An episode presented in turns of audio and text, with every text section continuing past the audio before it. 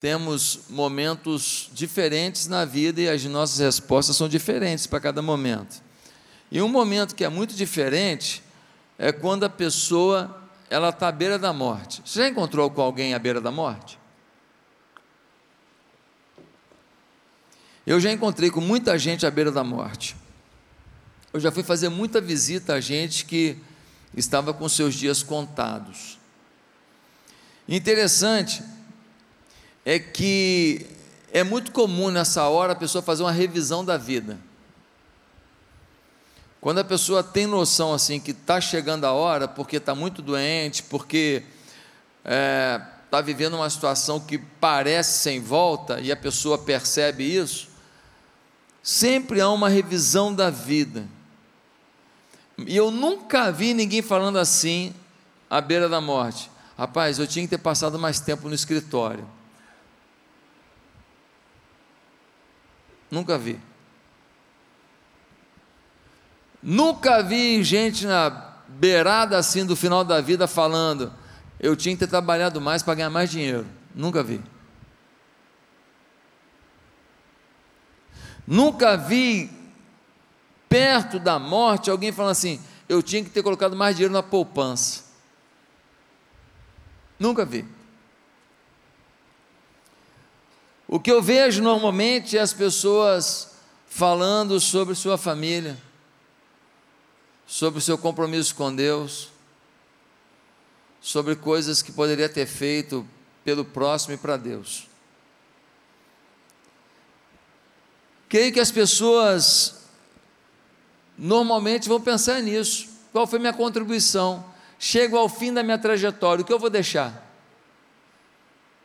Para quem fica, o que vão dizer de mim? Para quem fica, o que pensam da vida que eu vivi? Deus, como me percebe nesse momento? É outra pergunta que as pessoas costumam responder. Vivi em Deus tudo que poderia ou não? Faltou alguma coisa? Fui negligente ou não com Deus? Isso aí um monte de gente pensa à beira da morte. E uma pergunta que muita gente se faz à beira da morte é: será que eu conheço a Deus de verdade? Será que eu estou preparado para um encontro com Deus? Será que eu estou preparado para um julgamento divino sobre a vida que levei na terra? Bem, eu quero ler um texto da Bíblia que ajuda a gente a responder essa pergunta quem conhece a Deus de verdade. Por isso, abra sua Bíblia em Atos capítulo 17. Atos 17. Nós vamos ler do verso 16 ao 34. Atos 17, 16 ao 34. É a história do apóstolo Paulo quando ele chega em Atenas na Grécia. E diz assim o texto, Atos 17, versículo 16. Enquanto esperava por eles em Atenas, Paulo ficou profundamente indignado ao ver que a cidade estava cheia de ídolos. Por isso, discutia na sinagoga com judeus e com gregos tementes a Deus, bem como na praça principal, todos os dias, com aqueles que por ali se encontravam alguns filósofos epicureus e estoicos começaram a discutir com ele. Alguns perguntavam: o que está tentando dizer esse tagarela?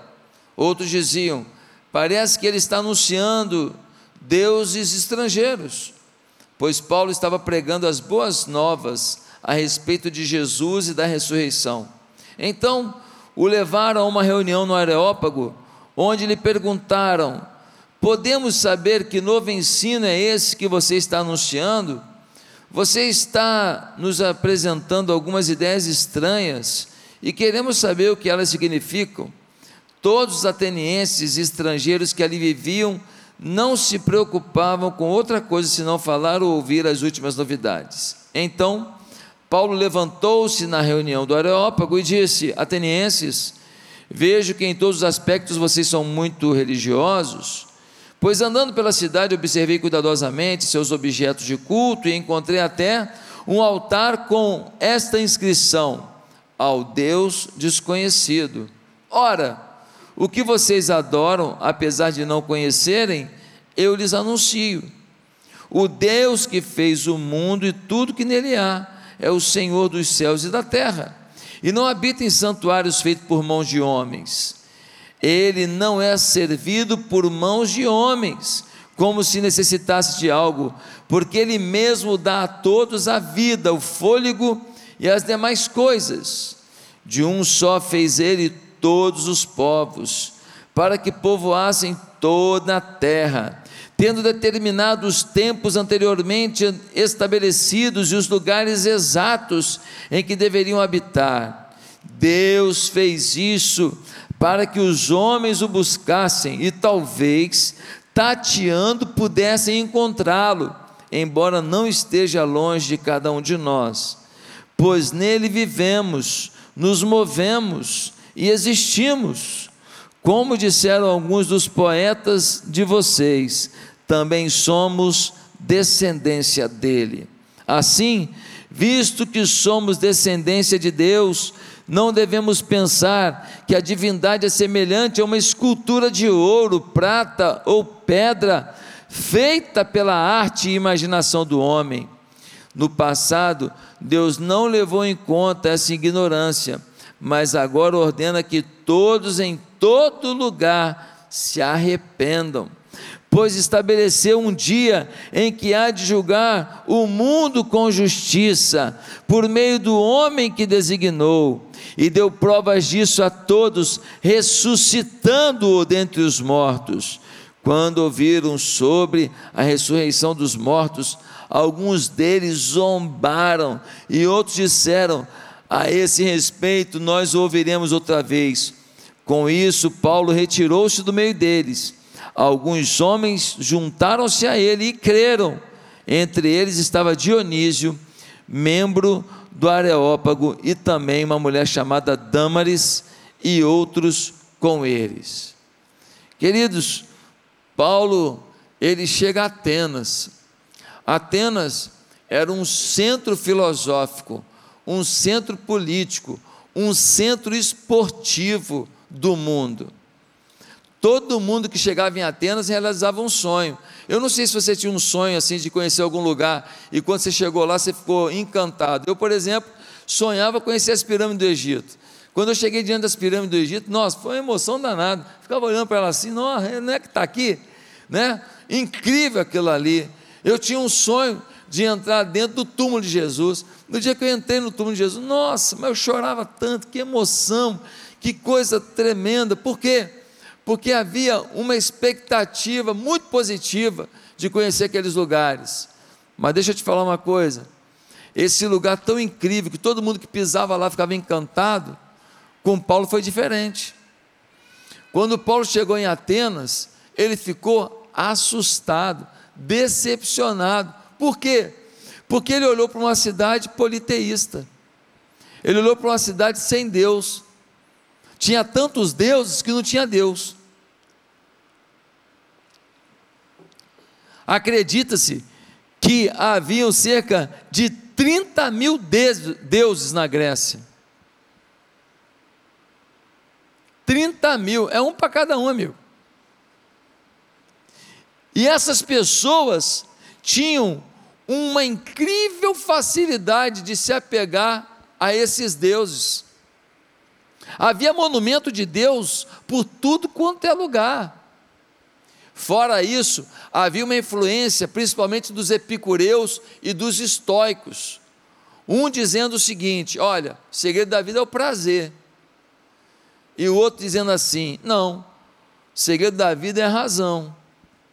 E essas duas pessoas, esses dois grupos, também ficavam dialogando na cidade. Então é politeísmo e filosofias que em todo tempo afastavam o povo de Atenas de Deus.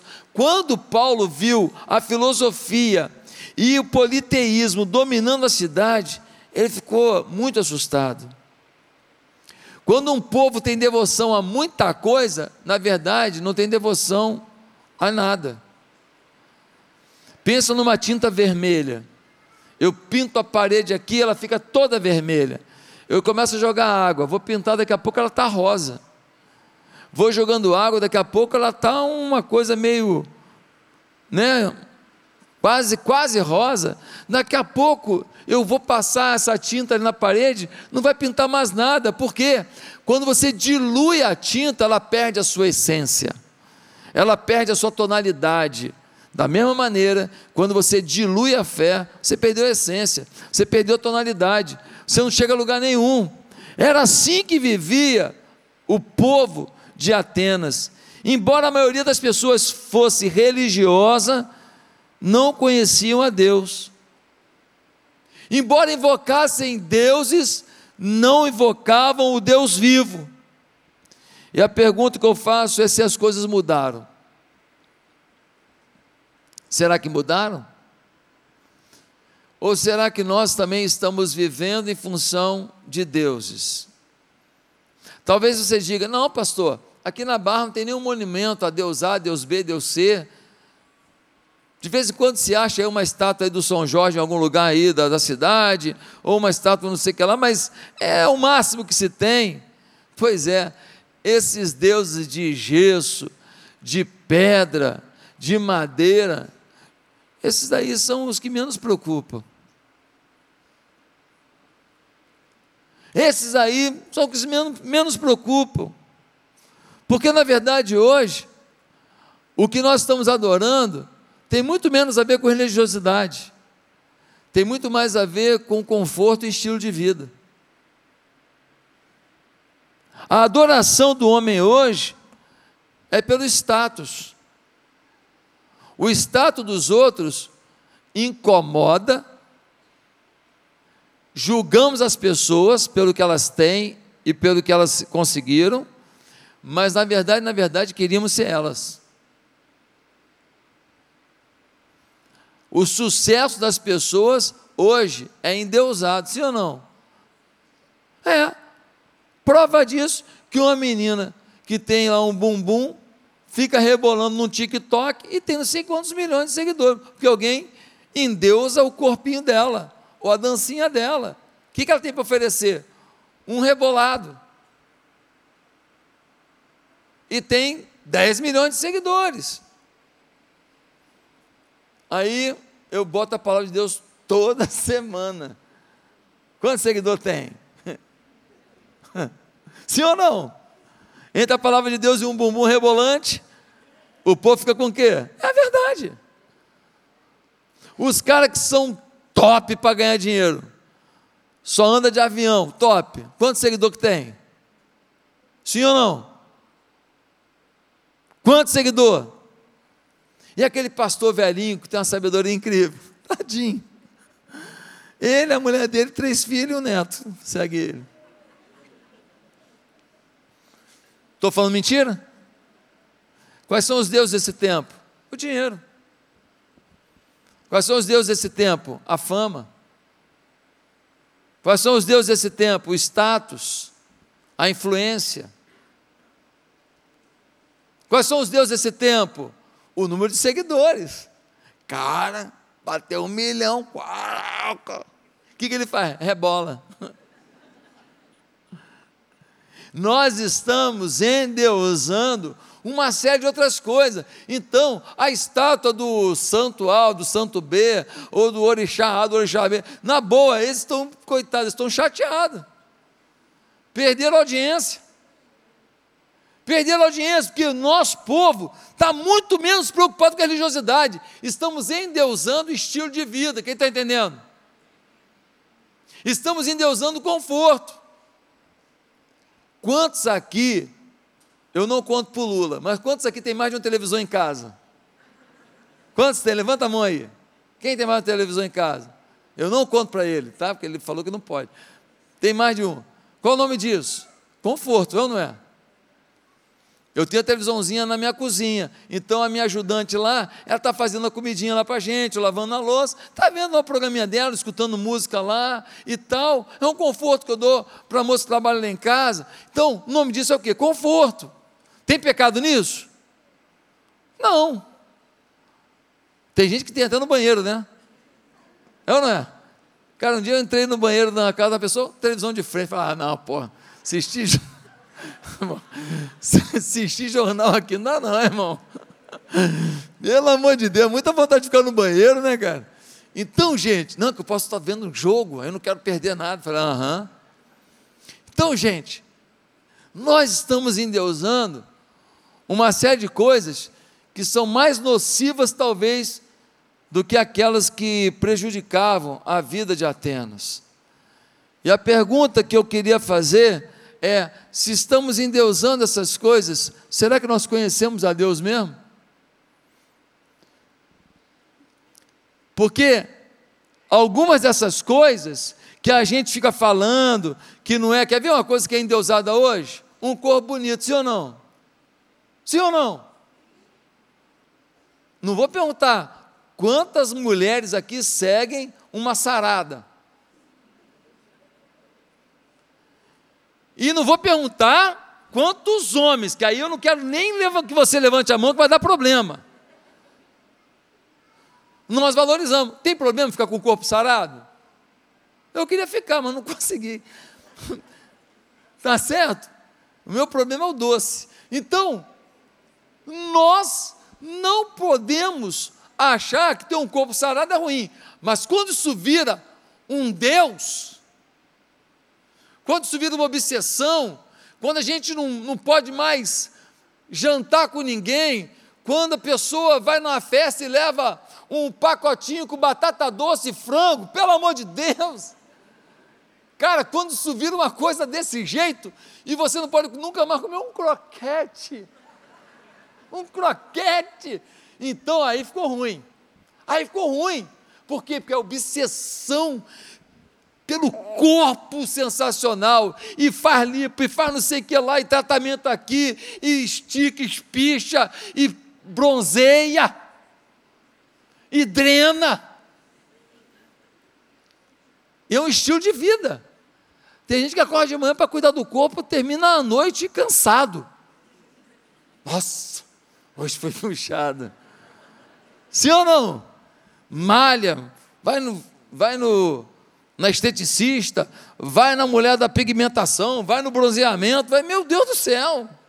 Então, gente, quantas vezes o que as pessoas estão endeusando é o sexo? Por que, que muito casamento não vai para frente?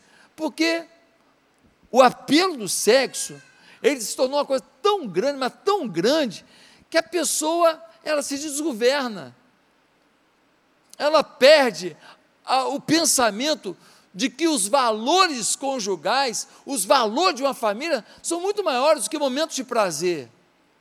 Ela joga fora uma história por causa de um momento, depois chora, depois fica em depressão, depois vê outro cara cuidando dos filhos dele. Aí briga com o cara, não briga com o cara, não, você que deu mole. E essa é a sociedade que nós estamos vivendo uma sociedade cheia de deuses. Tem gente que está adorando o quê? Pornografia. Tem gente que vê pornografia todo dia. Eu já vi homem e já vi mulher chorando para mim, pastor. Eu não estou conseguindo. Gente sincera, gente que não queria, não. Né? É, isso aí é imoral, não é não. É gente que não está conseguindo, está lutando, está desesperado, dizendo: pelo amor de Deus, alguém me ajude, mas não tem coragem de falar, porque tem vergonha de pedir ajuda para isso. Então, gente, a situação de Atenas não é diferente do Rio de Janeiro, não. Só que lá era poste ídolo. Aqui, nossas divindades estão no acesso de um celular. Nossa adoração está na palma da mão. E isso tem roubado a essência da gente de conhecer a Deus de verdade. Em relação a Deus, nós temos três tipos de pessoa: os que conhecem e certamente querem conhecer mais a Deus, os que não conhecem e estão à procura de conhecer, e os que não conhecem nem procuram. Quem é você? Você conhece, quer conhecer mais? Que tem gente que está na igreja que diz que conhece, mas também não quer conhecer mais não. O máximo que faz é vir num culto. Se depender de ler um livro, se depender de ler um versículo, se depender de ler um capítulo em casa, se depender de fazer um estudo bíblico, na internet acessa tudo, mas nunca escutou um estudo, um sermão, uma palavra. Nós temos uma plataforma aqui cheia de cursos aqui na nossa igreja, Uniatitude. Uniatitude.com.br. Nós temos uma plataforma com um monte de cursos online para você assistir. Talvez você nunca fez um curso desse. O Lee Strobel, ele era um cara que era jornalista. E ele era um cara cético, não acreditava em Jesus como filho de Deus. E esse cara começou a pesquisar sobre a ressurreição de Cristo, começou a pesquisar sobre a história de Jesus, e naquela pesquisa, para poder afrontar a fé cristã, ele se deu mal, se converteu ao invés de afrontar, ele descobriu que não tem como negar a existência de Jesus e a ressurreição de Jesus. E aí ele escreveu um livro, Como Alcançar os que Evitam Deus e a Igreja. E ele fala de alguns bloqueios que fazem as pessoas não se entregarem a Jesus. O primeiro bloqueio que ele cita é que é dos os que dizem não posso acreditar. Tem gente que diz isso. Por quê? Alguns porque dizem que assim, eu não posso acreditar porque sou um cara científico. E ele acha que a ciência não bate com a fé. O que é uma falácia.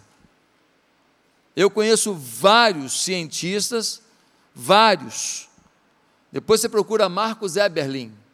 Depois você procura é, Adalto Lourenço. São cientistas brasileiros que defendem o design inteligente não tem como explicar o mundo sem uma mente inteligente. O caos nunca geraria uma atmosfera como temos e muito menos uma vida como a sua. Essa história do Big Bang já está mais do que provada que não tem como ter gerado vida.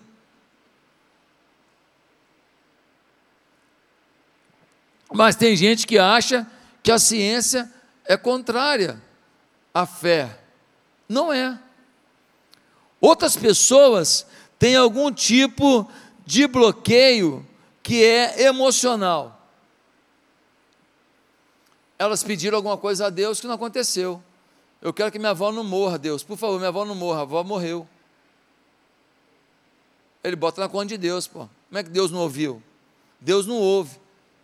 Deus não atende minha avó, minha avózinha morreu, então ele agora fica amargurado com isso.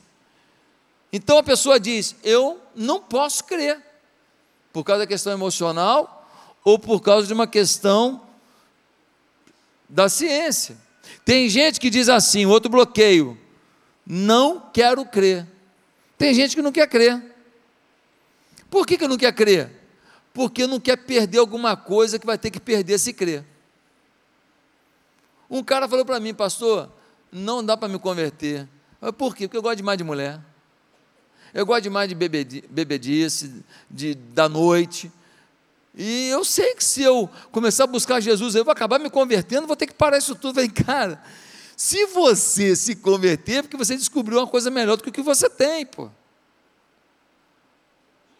Se você se converter, é porque alguma coisa te alcançou que você ainda não tinha. Mas veja você que tem gente que ele não vem na igreja, não é porque ele odeia a igreja, não. E não é porque ele odeia você, não. Tem gente que não vem na igreja com medo de se converter. Eu vou lá, aquele pastor fala lá a vida da gente toda. Tá doido? Daqui a pouco eu me converto lá, daqui a pouco, pronto, todo domingo eu, vou, eu quero ir para Gandaia, e todo domingo agora vou estar na igreja. Ainda vou dar dinheiro para lá, eu quero gastar com maconha. Quero gastar com bebida, é o que ele, é o que ele acha, ele acha que é maior curtição. Quero gastar com as mulheradas, quero gastar com as noitadas, quero gastar com a cervejada. Tem gente que não quer crer. Tem um terceiro bloqueio. São os que dizem: não sei em que devo crer. Não sei, porque é tanta informação, é tanta gente falando toda coi tanta coisa, que a pessoa fica com, com medo. Qual o caminho verdadeiro? E a Bíblia é que nem uma conversa da gente. Por exemplo, se um pai fala para a filha assim: Filha, está saindo com o Joãozinho, né? Tô. Antes das 11 em casa. Tá claro? Tá claro? Antes das 11 em casa? Sim ou não? Tá claro? Ué, mais 11 da noite ou da manhã do dia seguinte? Antes das 11 aqui casa. Antes das 11 em casa. Qual casa? Em algum lugar do mundo ainda vai ser 11, quando aqui já é 11. Enfim, as coisas podem ser interpretadas para atender uma vontade. Então, muita gente não percebe que a Bíblia não é só interpretação, tem coisa que é clara. A Bíblia tem afirmações muito claras. Só existe um Deus, ele mandou o seu filho ao mundo, Jesus. Jesus morreu numa cruz. Todo aquele que recebe Jesus no coração, de, de verdade, tem a vida eterna. Esse Jesus ele se manifesta dentro de nós através do Espírito Santo. O Espírito Santo nos acompanha, ele não quer ver o nosso pecado, ele não quer ver a nossa, a nossa fragilidade, ele quer nos fortalecer, e quando a gente anda com ele, a gente fica mais forte. E quando a gente anda sem ele, a gente cai em ciladas que não precisava cair. E esse Espírito Santo também quer nos levar para o centro da vontade de Deus, que é uma vida plena, uma vida de plenitude, uma vida de bênção. Não é porque não tem problemas, é porque a gente tem o poder de Deus na vida da gente. Não é porque não tem dificuldade, mas a gente não deixa de ter a esperança diante de qualquer dificuldade. Então, essa é uma vida de plenitude. É uma vida boa e naquilo que não é tão bom, a gente tem a fé, a gente tem a segurança em Deus para enfrentar. Isso é uma vida plena. Mas tem gente que diz, ah, não sei em que devo crer. Mas tem outro bloqueio, são os que dizem, eu acredito, não basta? Não acredito em Jesus. Ah, bom, tá bom. Eu acredito em Jesus, tá legal. Para que mais? Ó, Estou até vindo no culto de quarta-feira, já fiz um negoção, hein? Ó, oh, que legal! Ó, oh, dei até ali uns 20 reais ali para ajudar aí na pipoca. Pô, legal, você é um cara cheio de Deus mesmo, hein? Você está bombando, parabéns! Quantas pessoas que agem assim? Entreguei a vida a Jesus, ponto. Ei, querido, entreguei a vida a Jesus, dois pontos. Agora que você escreve, Agora que você escreve uma história, quando você entrega a vida a Jesus, você não está simplesmente recebendo bênção, você está recebendo um compromisso. Entregar a vida a Jesus envolve muitos compromissos. Levar outros a Jesus, ter uma vida reta, testemunhar a fé em Cristo. Então, gente, muita gente não compreendeu ainda que não basta dizer eu acredito. Quem acredita, quem confia, obedece. Eu deixei de fazer muita coisa errada, não porque eu não quisesse fazer, eu queria fazer. Mas porque eu confiei na minha mãe no meu pai, que disseram: não faz isso não, hein? Está errado. Não faz isso. Está errado. Não anda com essa gente. Está errado. Não prova disso. Está errado. Não vai para tal lugar. Está errado. E porque eu confiava nos meus pais, eu obedeci. Quem confia, obedece. Mas tem um último bloqueio, que são os que dizem: não quero acreditar naquilo que eles acreditam. Sabe quem são esses daqui? Os que convivem com algumas pessoas da igreja que têm uma vida mais ou menos, uma vida sem brilho, uma vida sem Deus, uma vida sem, sem alegria, uma vida sem júbilo, uma vida sem brilho, uma vida sem influência, uma vida sem pegada, uma vida sem é, toque de Deus, uma vida sem fé. Aí o cara olha e fala assim: ah, eu não quero essa vida não. Vai ser igual esse Zé Ruela aí? É, tá maluco? É ruim, hein? Não quero não, não quero ir para a igreja, não quero crer em Deus, não quero por quê? Para crer em Deus e ser igual o Zé Ruela aí, não vou. Porque a Bíblia que muita gente lê, quem é? Você.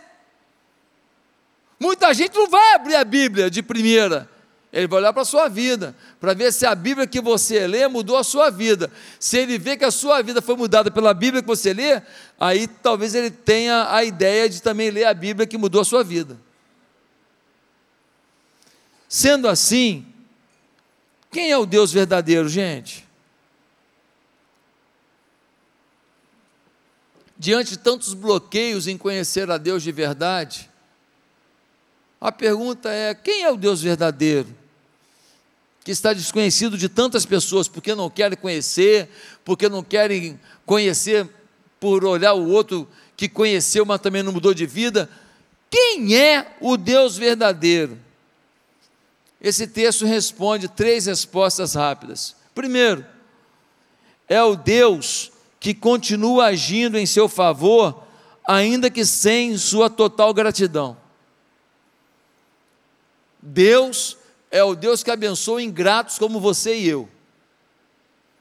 O versículo 25, nós lemos assim: olha, 25: Ele não é servido por mãos de homens, como se necessitasse de algo, porque Ele mesmo dá a todos a vida, o fôlego e as demais coisas. Ele não depende da sua atitude, ele não depende das suas mãos, ele não depende do que você faz, ele te dá a vida, o fôlego, as oportunidades, porque ele, apesar da nossa ingratidão, da nossa insensibilidade, ele olha por você, Ele sabe quem é você, Ele te conhece nos detalhes, Ele tem um plano incrível para a sua vida. Você não entendeu o plano, está fora do plano, mas Ele continua abençoando você para ver se você em algum momento acorda. Olha para Ele de verdade e fala: Deus, olha, eu não quero viver mais da periferia da tua vontade, eu quero a centralidade da tua vontade. Eu era um cara ativo na igreja, determinado na igreja, envolvido na igreja, sempre fui. Mas eu não queria ser pastor. Eu queria uma periferiazinha, ajudar na igreja, mas não viver o evangelho. Ser pastor, tudo ser criticado, todo mundo tem opinião para te dar, nossa. Você está bem arrumado, aí ó, ostentador. Está mal arrumado? Oh, relaxado. Botou um cabelo na. Pô, conservador demais. Botou em pezinho. É, quer ser garoto. É, é minha vida. É minha vida. Vai ser assim até o final da minha vida. Que eu não vou deixar de ser pastor por causa de Zé Ruela nenhum. É minha vida, faz parte. Faz parte. Eu não queria, eu não queria isso, mas era o meu chamado. Eu não seria feliz fazendo mais nada na minha vida. É o que me dá a paixão, é o que faz o meu olho brilhar. Então, eu queria viver na periferia, mas Deus não quer que você viva na periferia, Ele quer você centro da vontade dEle. Então Ele vai te abençoando com algumas coisas, mas tem coisas que Ele só te dá quando você encontra o centro da vontade dEle. Quem está entendendo? Às vezes, a gente só vê o que não está bom. Deus ainda não me deu isso, Deus ainda não abençoou daquilo, Deus ainda não abriu essa porta. Cara, o que você tem de bom você nem repara mais. Hoje você escolheu se ia comer ovo, se ia comer frango, se você ia comer um bife. Você escolheu, cara. Pô, você é milionário. Milionário. Quando eu chego no restaurante, eu pego um cardápio, eu lembro disso. Que eu vou escolher ali, esse aqui. E tem muita gente que não tem como escolher. É o que der. É o que aparecer. É o que alguém doar. A nossa igreja dá toneladas de comida todos os meses. Tem gente que só come porque você ajuda com o seu dízimo e sua oferta aqui. Nós temos lá dezenas de homens sendo recuperados na nossa comunidade terapêutica. Quem sustenta eles lá? Bota comida. E os caras comem, meu Deus do céu.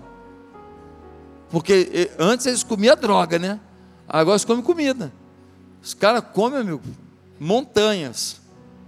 Quem está sustentando aquilo lá? Você, seu dízimo, sua, sua oferta. O menino de 5 anos, 7 anos, 12 anos, que o pai voltou para casa recuperado, agradece a você. Ele agradece a você. Então, quem é o nosso Deus de verdade? É um Deus que continua agindo em seu favor, ainda que você não perceba como Ele te abençoou. Você só vê o que você ainda não chegou lá, o que você ainda não tem, o que está doendo ainda. Você não percebe quantas vitórias, quantos milagres, quantas portas Deus já abriu sobre a sua vida. Mas Ele está te abençoando. Sem grato, Ele te abençoando. Segundo, quem é o Deus verdadeiro? É o Deus que pode fazer qualquer coisa em sua vida. É o Deus que pode fazer qualquer coisa. Pastor, eu sempre escuto essas coisas, mas eu tenho dificuldade de acreditar. Irmão, não duvide. Eu te dou testemunhos aqui de situações que eu já vivi na minha vida que eu falei, não estou acreditando nisso. Eu já vivi oportunidades na minha vida que eu falo, cara, como que isso pode estar acontecendo? Como que Deus me deu uma oportunidade dessa? Deus pode qualquer coisa na tua vida. Esse é o Deus verdadeiro. Se você não crê que o impossível está à sua disposição, é porque você não conhece esse Deus de verdade. Versículo 24, a gente lê assim, olha. Versículo 24.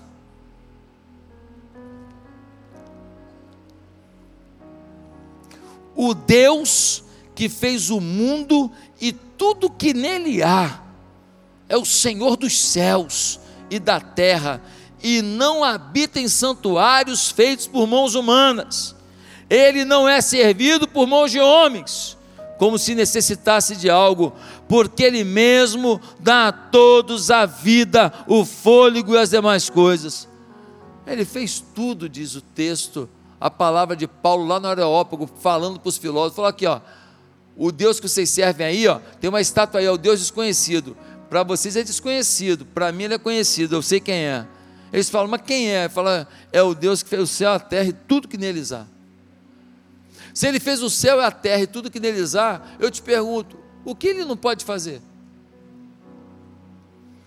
Talvez hoje, se você for analisar de 0 a 10, a sua chance de ser alguém de muito sucesso nas mãos de Deus, é dois, é um, é meio. Porque você não está fazendo a sua parte e você não tem a mentalidade de que Deus, Ele olha para você com expectativas grandiosas.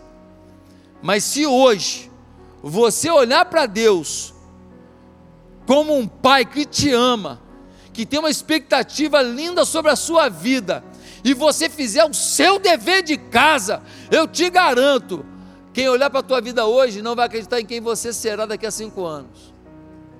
E eu estou falando de qualquer área da vida, profissional, familiar, como marido, como esposa, financeiro, em tudo. Em cinco anos, quem olhar para a tua vida vai falar assim: caramba, é o fulano mesmo? Pô, é fulano mesmo? Não, não é possível. Que isso? Porque Deus quando a gente começa a ter a mentalidade dele em nós, olhando para a gente como ele nos vê, um filho amado, precioso, que ele tem um plano exponencial, e a gente se vê assim, então a gente começa a tomar posse disso.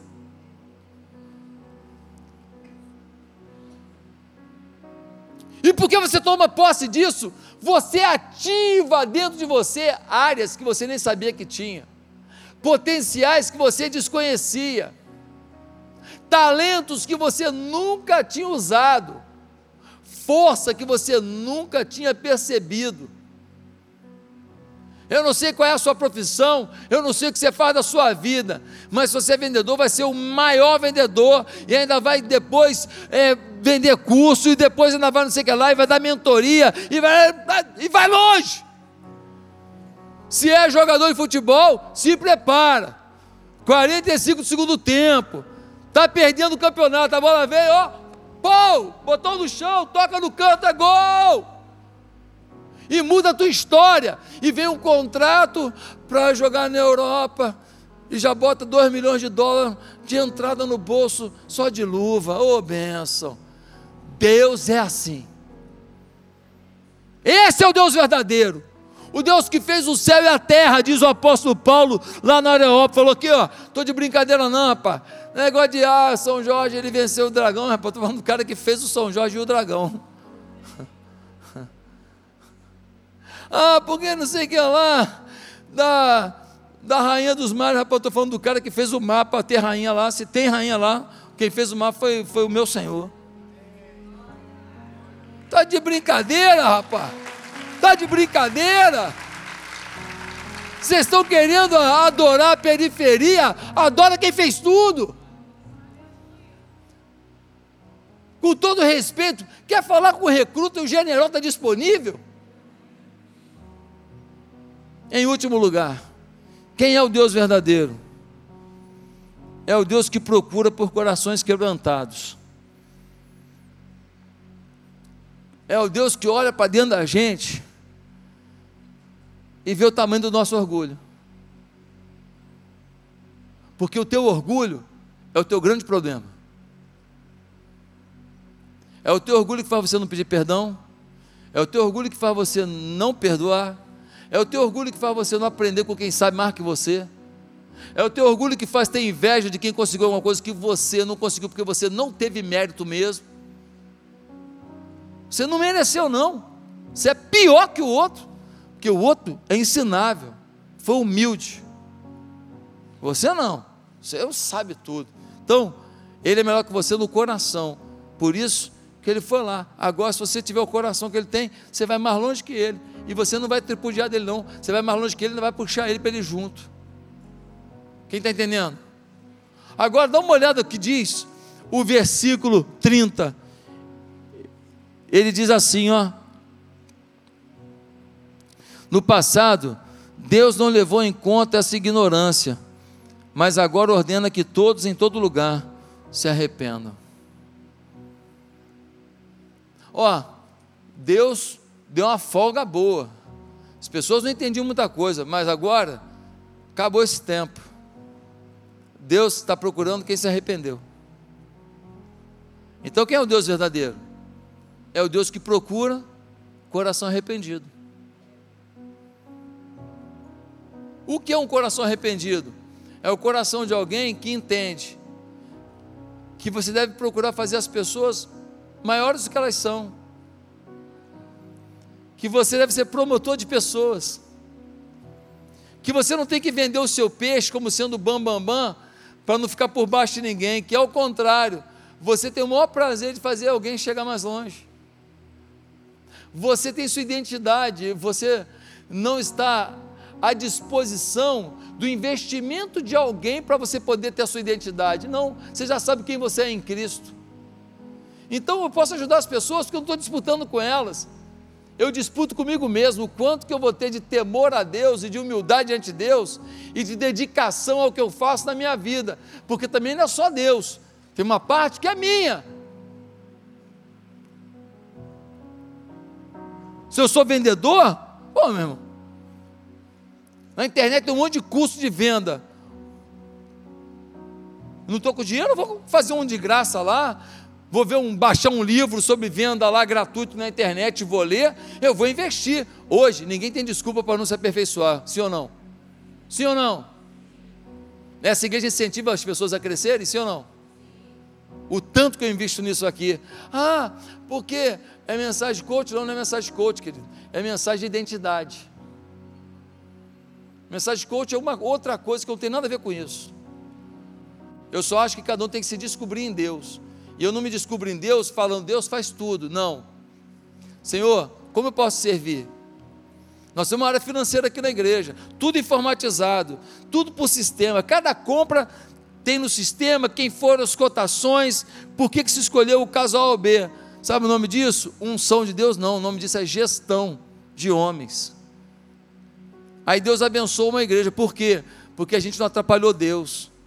O dinheiro que Ele mandou foi a unção dele, mas a gestão do dinheiro é responsabilidade nossa. Deus não vai mandar anjo aqui fazer contabilidade, não, sim ou não? Deus não vai mandar aqui levantar preço para a gente, não, para não comprar mais caro, comprar mais baratas coisas. Está vendo esse carpete? Está aí, ó. Esse aqui não, o cinza é novinho. Esse aí que vocês estão pisando aí no meio, está vendo? Do meio? Embaixo das cadeiras aí, ó. A gente investindo milhões em obra social e plantação de igreja. Aí a pessoa queria botar carpete no tempo inteiro. E eu segurando porque a prioridade era a gente. Um dia o cara me ligou e falou assim: Pastor, aqui, estão tirando de um banco lá um monte de carpete lá, o carpete está bom. E eles não querem querer botar um novo banco, não, uma universidade. Um novo lá e tal, papapá. O senhor não quer, não? Eu falei, quero. O senhor quer quanto? Eu falei, eu quero tudo. Sabia nem quanto que era. Liguei para ele e falei assim: pega o caminhão, vai para lá agora, senão o cara muda de ideia. Irmão, pastor, mas pega quanto? Pega tudo que tiver, tudo, tudo. E se tiver estragado, traz estragado. Irmão, chegamos aqui, carpete de alta resistência, carérrimo, usado, sim, mas muito bom ainda. E aí a gente estava investindo em outras coisas, ganhou de graça, uns 400 mil reais de carpete botamos nas salas, botamos aqui, nós estamos botando até no teto, daqui a pouco nós estamos. Botamos igreja, filha, carpete, meu irmão, carpetamos geral. Quando o povo fala muito na boca, gente fez na boca do miserável também, carpete. Nós estamos carpetando geral, entendeu? Por quê? Porque quando Deus vê o teu coração e vê que você está quebrantado, e vê que você está submisso, e vê que você está arrependido, Ele fala: Cara, que bonito, deixa eu abençoar. Eu dei um exemplo pequeno de onde você está pisando, mas eu poderia dar um monte de exemplos. Teve um ano que a gente colocou assim: qual foi o ano da generosidade? Qual foi o mesmo tema? Teve um ano que o, tema foi generosidade. Esse ano é paixão por gente. Foi generosidade. Naquele ano nós botamos 4 milhões em ação social. Nós botamos 4 milhões em ação social. Sabe o que aconteceu naquele ano? Nós ganhamos duas propriedades, valendo mais de 4 milhões.